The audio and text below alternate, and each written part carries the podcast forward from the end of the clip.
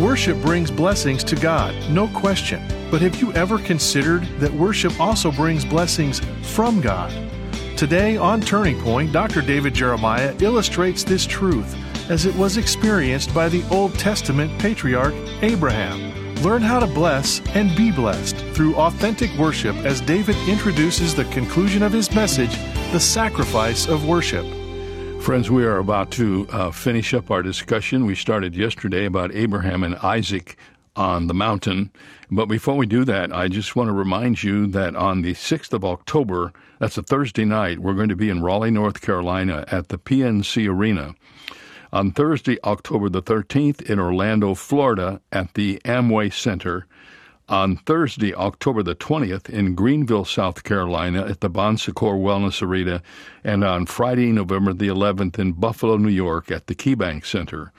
You can get your tickets for these events by simply going to our website, which is davidjeremiah.org, and uh, add this to your addressing uh, the website, davidjeremiah.org slash tour and it will tell you how you can order the tickets you need. They'll be advanced to you, and you'll be able to come. There's no cost for the tickets, but you must have a ticket. And don't wait too long because some of these events, uh, we've never seen anything quite like the ticket response that we've gotten so early. People are all full of pent up energy to go someplace and enjoy fellowship with God's people. We hope you'll be included in the number. Get your tickets today. Well, yesterday we talked about Abraham and his son Isaac and what worship really is and what it cost to worship God. Let's continue that discussion right now. Worship is an activity that God wants you and me to make a part of our life. Worship is not passive, it is participative. If you are not involved in the activity of worship, if you are not worshiping, if you are watching everybody else worship, you have not worshiped. You have been a spectator while other folks have worshiped, but you cannot worship without the involvement of your own heart, without the involvement of your own energy, without all that you are entering into the process, because worship demands a response on your part. And that is going to be very difficult for many of us who have grown up watching the performances that take place on the platform.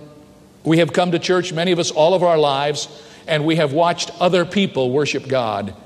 And it has never really crossed our mind that there was something wrong, except often we have left with an empty feeling because we have not been involved in the obedient response to the command of God. When God told Abraham, I want you to go to the mountain and sacrifice your son, he obeyed. And notice in this verse, all of the things he did. He got up, he saddled his ass, he took his two young men, he clave the wood, he rose up, he went into the place. All of those are action words that tell us that Abraham is responding in worship to God. Abraham teaches us that worship responds to what God has said. Notice number three. In this wonderful passage on worship, we learn that worship requires the best we have to offer. Worship requires the best we have to offer. I can't hardly read the second verse without feeling the tears come to my eyes and my throat kind of getting caught as I try to say the words. Take now thy son, thine only son, whom thou lovest, and offer him there as a burnt offering. My friends, worship is not a cheap thing. Abraham was asked to offer to God his most prized possession, his own son. This son meant everything to Abraham. This was the son in whom all the blessings and promises of God were to be fulfilled.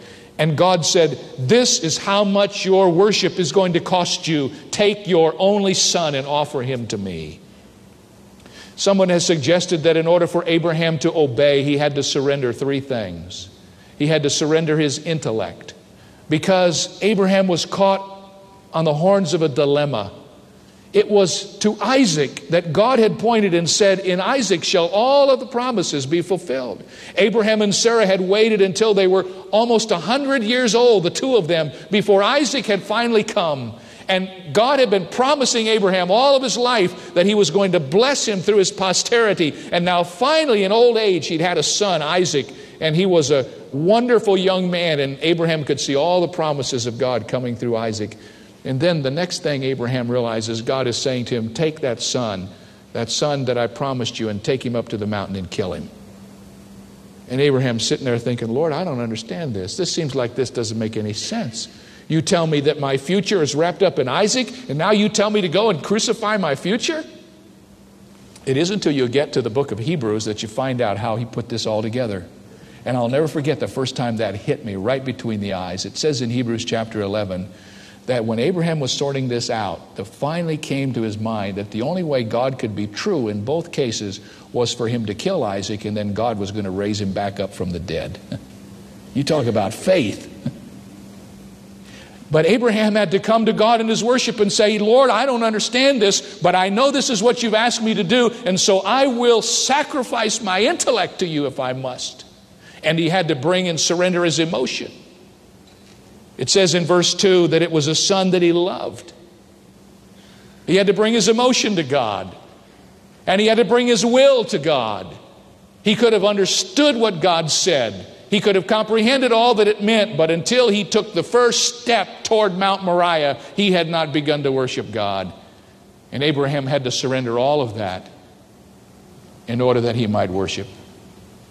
We have made worship so frivolous, so easy so light. And you know, one of the things we're concerned about is that sometimes our image of worship has been so tarnished because we have watched what is supposed to have been worship, and it seems so unplanned and so lacking in excellence and so not what we would expect to bring to God. And we look at that and we think, is that where we're going? I want to tell you, that's not where we're going. We want to bring to God in our worship the very best that we have. It may not be the best that there is, but it has to be the best that we have. Do you know there was a day, some generations after this story, when King David came back to the very spot where Abraham sacrificed his son? And the Bible tells us that David wanted to build a place where God could be worshiped, a great temple where God could be honored and glorified. You remember when David brought back the Ark of the Covenant? And David then was living in this beautiful house. And one day he was sitting in his house and he realized that the Ark of the Covenant, which represented the presence of God, was in a tent. And David said, I don't want the Ark of the Covenant to be in a tent while I'm living in this paneled house. I know what I'll do. I'll build a house for God. Now, the fact that he never was able to do that because God chose his son to do it does not diminish the great heart of David to build God a house. And so one day he went to look for a place where he could build a temple or a house to God. And the scripture says he found a place called the threshing floor of Ornan. And he went to Ornan, who owned this piece of property, and he said, I want to build a house for God. And this looks like a marvelous place where I could do it.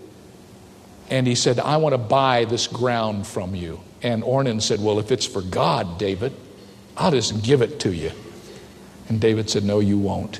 You will not give it to me. In those famous words, which we have heard so many times over the years, they're recorded in two different places in the Old Testament. David said, 2 Samuel 24 24, he said, Neither will I offer burnt sacrifices unto the Lord my God of that which doth cost me nothing. Do you hear what David said? I want to worship God. I want to build a place to God. I want to buy some property for us to build a temple to God. But I'm not going to let you give it to me because that seems too cheap to me. I want to pay for it out of what God has entrusted to me so that I can be involved in the whole act of sacrificing my worship to God. And do you know that some years later, after David had died, his son Solomon built the most unbelievable temple to the worship of God in glory on the very spot where Abraham offered his son Isaac to the Lord. Isn't it interesting that this chapter in the Old Testament almost becomes the focal point of what true worship is? True worship is giving God all that we have. And there on that spot where one man did it, God reared up a temple where people came to worship him. And they say that Solomon's temple was truly the most magnificent building ever built to the honor and glory of God. And you know what, folks? Someday they're going to build another one right on that spot the millennial temple will be once again built where Solomon's temple was built, the prophecies of the scripture. And if you knew what was going on in Israel right now, it would just make you tingle with excitement as the preparation is underway even now to once again rear an edifice to the worship of God on that place where Abraham worshiped the Lord. What can I tell you? Worship is a costly thing. That's just kind of gotten a hold of my heart in these last days. I don't want to come to God with the frivolous things of my life. I want to bring Him the best. It costs something to worship God, it's not cheap, it's not easy. And if what you want, my friend, is just to kind of waltz into the presence of God and just sort of tip Him with your life and think that that's worship, you're in the wrong place doing the wrong thing because that isn't going to fly. That isn't what worship is. It doesn't meet any of the standards of worship. Worship is what we give God that costs us something. Some of you say, Well, I'd like to sing in that choir. I'd like to be a part of that worship team. Boy, you know what that would mean? I'll tell you what, I hope it means enough so that it can really be meaningful to you. Because if it doesn't mean enough, you will never get the joy out of offering it to God. The more it demands of you, the greater the act of worship that you offer to your living King. Worship is costly. Let me give you number four worship retreats to be alone with God. Worship retreats to be alone with God. Notice what it says in the fifth verse.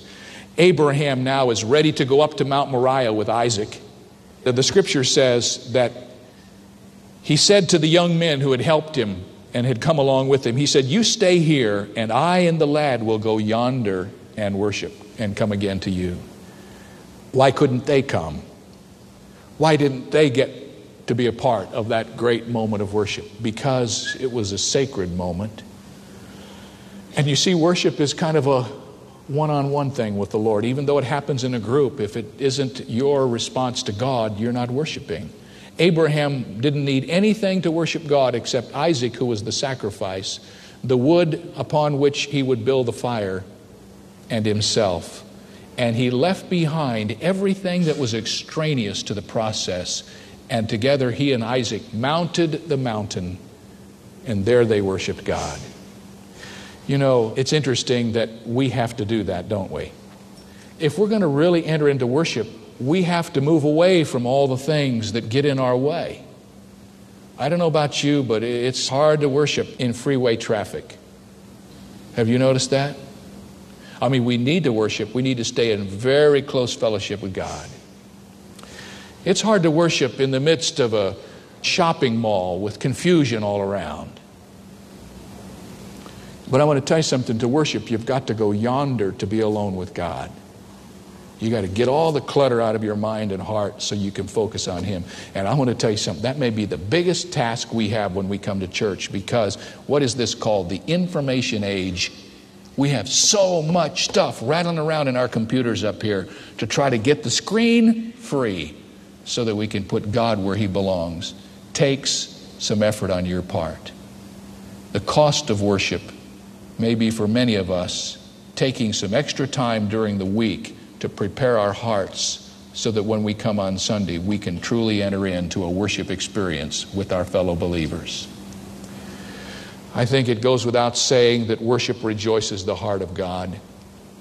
I've often thought what it would be like to have a split screen picture of Abraham going up the mountain and Abraham coming down. Have you ever thought of that? I see this old man now, 100 years old, trudging up Mount Moriah, perhaps carrying some of the wood himself because they left the servants behind. His son Isaac, who by now is in his mid 20s, one of the misunderstandings of this sacrifice is that Isaac wasn't a little boy, he was a grown man.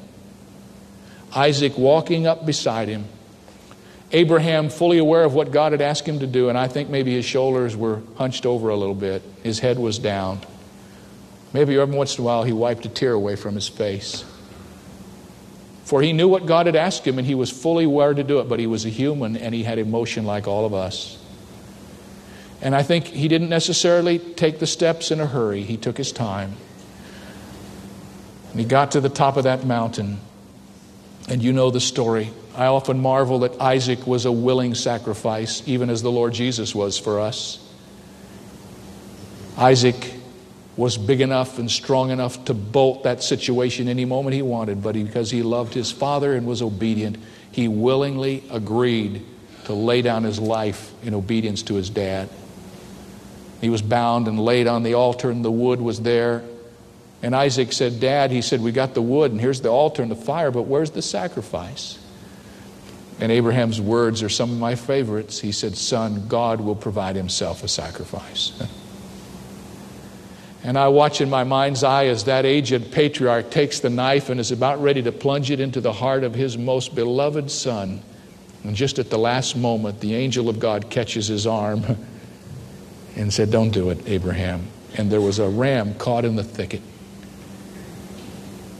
And Isaac was set free, but in his heart, Abraham had already killed him.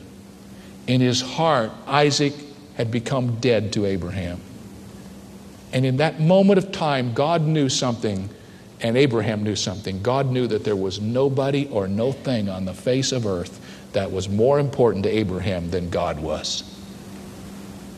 And when Abraham realized that he had been able to slay his son in his heart, but not in reality, can you imagine the trip back down the mountain? I don't know if a hundred year old man can dance, but I have a feeling that Abraham got down the mountain a lot faster than he went up. Tripped the light fantastic all the way back down to where those two young men were waiting. Why? Because, number one, he had faced the most serious test of his life and been faithful but he had also felt and seen the smile of Almighty God on him because God liked what Abraham did. God was pleased by the worship of this man. And of course, the rest of the story is that this worship that rejoiced the heart of God also resulted in blessing for Abraham. If you read verses 16 through 18, you will notice that the scripture says that God is going to bless him everlastingly bless him, multiplied his seed as the stars of the heaven, as the sand which are upon the seashore. Thy seed shall possess the gate of your enemies, and in thy seed shall all the nations of the earth be blessed, because thou hast obeyed my voice. Did Abraham get anything out of worship? Oh boy, did he ever. He got the smile of God. He got the sense that he had faced the biggest test in his life, and God was pleased with him. Listen to me. The Bible says that when we honor God, watch this now, He honors us. Did you know that? God will not be a debtor to any man. You cannot outgive God. And when you give God your worship, God will shower back upon you the blessing in your life that you seek. I love the verses in the book of Romans where Paul speaks to the Romans, so familiar to us, but listen to them in context of what we have said. I beseech you, therefore, brethren, by the mercies of God that you present your bodies a living sacrifice, holy, acceptable unto God, which is your reasonable worship. That's the word, worship. So, worship isn't singing some hymns, as important as that may be, or putting together worship orchestras and choirs. Those are expressions of what are in our heart. Worship comes from the heart outward, and then we express our worship and love for God. But if we have not come, first of all, to love God with all of our heart and soul and mind and strength, we're not on that road toward the love of God in our hearts. Our worship will be empty. We need to cultivate the worship of God that was so significantly a part of Abraham and then worship on Sunday will be just the joyous overflow of everything that's going on down here in our heart. F.B. Meyer is a name that is known to every preacher because if you're a preacher, you have to have some of F.B. Meyer's books. He wrote commentaries on almost every book of the Bible, and he wrote some of the greatest studies on the personalities of the Bible. F.B. Meyer is a well known author. As a young man, as he was growing in his reputation as a preacher, he went to a farewell meeting one time at Cambridge University for a group of young men who were going to China as missionaries. These young men were referred to as the Cambridge Seven. And one of them was a young man named Charlie Studd, C.T. Studd. He was a famous sportsman in England. In fact, if you have cricket in England at the same level as the NFL in the United States of America, he was the number one NFL player in England. Very famous, and he could have become a part of a very lucrative career as a professional sportsman. Now he was turning his back on all of that and he was going to China with a China Inland Mission to be a missionary. That afternoon, C.T. Studd gave his testimony and F.B. Meyer was listening. And he said it wasn't so much what he heard, but that he saw for the first time in his life a man that he thought was totally and absolutely yielded to Jesus Christ. And after the meeting, F.B. Meyer went to Charlie Studd and he said, It's quite obvious that you have something that I lack and something that I need, but I don't know what it is. Could you tell me what it is? And C.T. Studd, who was not bashful at all, knowing he was standing in the presence of a very famous minister, didn't even bat an eye. He just looked him right straight in the eye and he said, Have you surrendered everything to Jesus Christ? And F.B. Meyer thought a moment. He said, Yes, I have. But in his heart, there was a still small voice that said, No, you have not. And he was so troubled by this, he finally went home. And when he got home, he said he went into his bedroom, he got down on his knees, and he began to pray. It seemed to him as if the Lord were saying to him, in fact, he said, I almost felt like the Lord walked right in the room. And he said, Meyer, I want all the keys to your heart. And F.B. Meyer began to argue with the Lord, and the Lord kept saying, All the keys. Yes, Meyer, I want all the keys. So he said, In my mind, I took out a ring of keys and I gave them to the Lord. And he said, I saw the Lord counting them one by one, going through all the ring of keys. And when he got all done, the Lord looked at me and he said, Meyer, there's one key missing. I want all the keys. And then he said, I saw the Lord turn as if he was going to leave the room. And I said, Lord, where are you going? Don't leave. And the Lord said, If I'm not Lord of all, I'm not Lord at all. But Lord, just a small key, just, just one key out of the whole ring, just a little one. And back came the word if I am not Lord of all, I'm not Lord at all. And in desperation, F.B. Meyer said, I said, okay, Lord, you can have it. And I gave him that last key of my life. And I surrendered everything I was to him. And the Lord began to use F.B. Meyer like he had never dreamed he would ever be used. He was filled with the Spirit, and his ministry exploded because he was one man who was willing to say, Lord, there is not anything in my life that I love more than I love you. That is the essence of worship. The truest worship we can ever offer to God is to come to the place in our lives where we're willing to say, Lord, there's not anything in my life that I love more than I love you. It's a costly thing to worship God. Amen. Well, we come to the end of this week, and we've been talking about worship. Next week, we're going to talk about the endless song of worship. The song continues, and worship at home and on the road. Learning how to worship the Lord is one of the keys to a meaningful Christian life. And I'm sure I won't answer all the questions or solve all the problems, but I'm weighing in on this very important subject. Don't forget you can get the book, My Heart's Desire, um, which is the book from which this series has been developed. It's available from davidjeremiah.org. Um, there you will see the book and the study guide and the CD packages are available. And then don't forget the resource for the month here that we want to make available to all of you is a copy of the new calendar, the 2023 calendar. It's called Moving Mountains, and it's a 14 month calendar that begins in November. So we uh, make it available in September by the time you send your request and we send the calendar. It'll be there in time for you to begin entering in all of your dates in the calendar and have it throughout the holidays and throughout the whole year. We want you to have this. It's our way of saying thank you for your September gift to Turning Point. So don't forget when you send your gift to ask for the calendar, just say, please send me Moving Mountains or send me the 2023 calendar, and we'll have it on its way to you before you know it. Please uh, continue to pray for Turning Point. Uh, have a wonderful weekend as you attend your own church. And uh, be sure to watch us on television if you get a chance. be back here in the study hall for Turning Point on Monday. We'll see you then.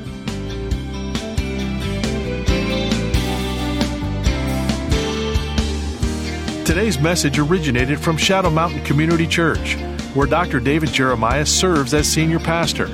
Let us know how this ministry is impacting your life by writing to us at Turning Point for God of Canada, P.O. Box 18098, Delta, BC, V4L 2M4. Visiting our website at davidjeremiah.ca slash radio or calling 800 946 4300. Ask for your copy of our inspiring 14 month calendar for 2023, Moving Mountains, and spend each day encouraged. It's yours for a gift of any amount. You can also purchase the Jeremiah Study Bible in the English Standard, New International, and New King James versions. Visit davidjeremiah.ca/radio for details. This is David Michael Jeremiah. Join us Monday as we continue the series, My Heart's Desire, here on Turning Point with Dr. David Jeremiah.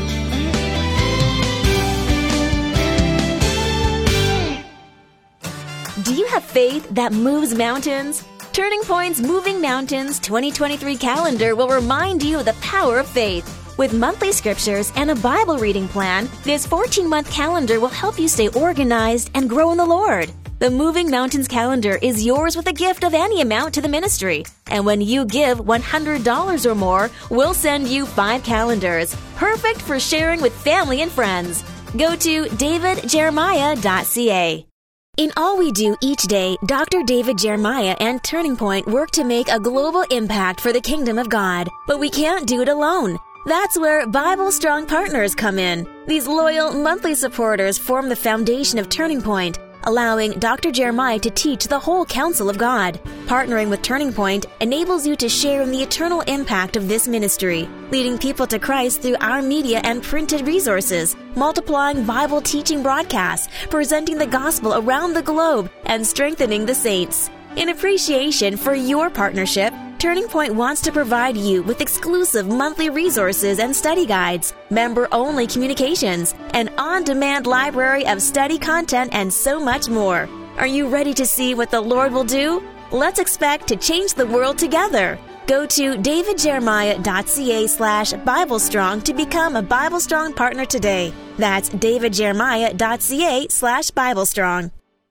Tradition tells us that the French philosopher Voltaire, who was no friend of Christianity, was discussing religion with a group of fellow skeptics. Voltaire said, Gentlemen, it would be easy to start a new religion to compete with Christianity. All the founder would have to do is die and then be raised from the dead on the third day. Perhaps that is why there is no religion like Christianity in which the founder died and came back to life. Some people think it doesn't matter if Christ was raised from the dead or not. In fact, the resurrection is critical, as the Apostle Paul wrote. This is David Jeremiah encouraging you to get on the road to new life. Discover God's purpose for the resurrection on Route 66.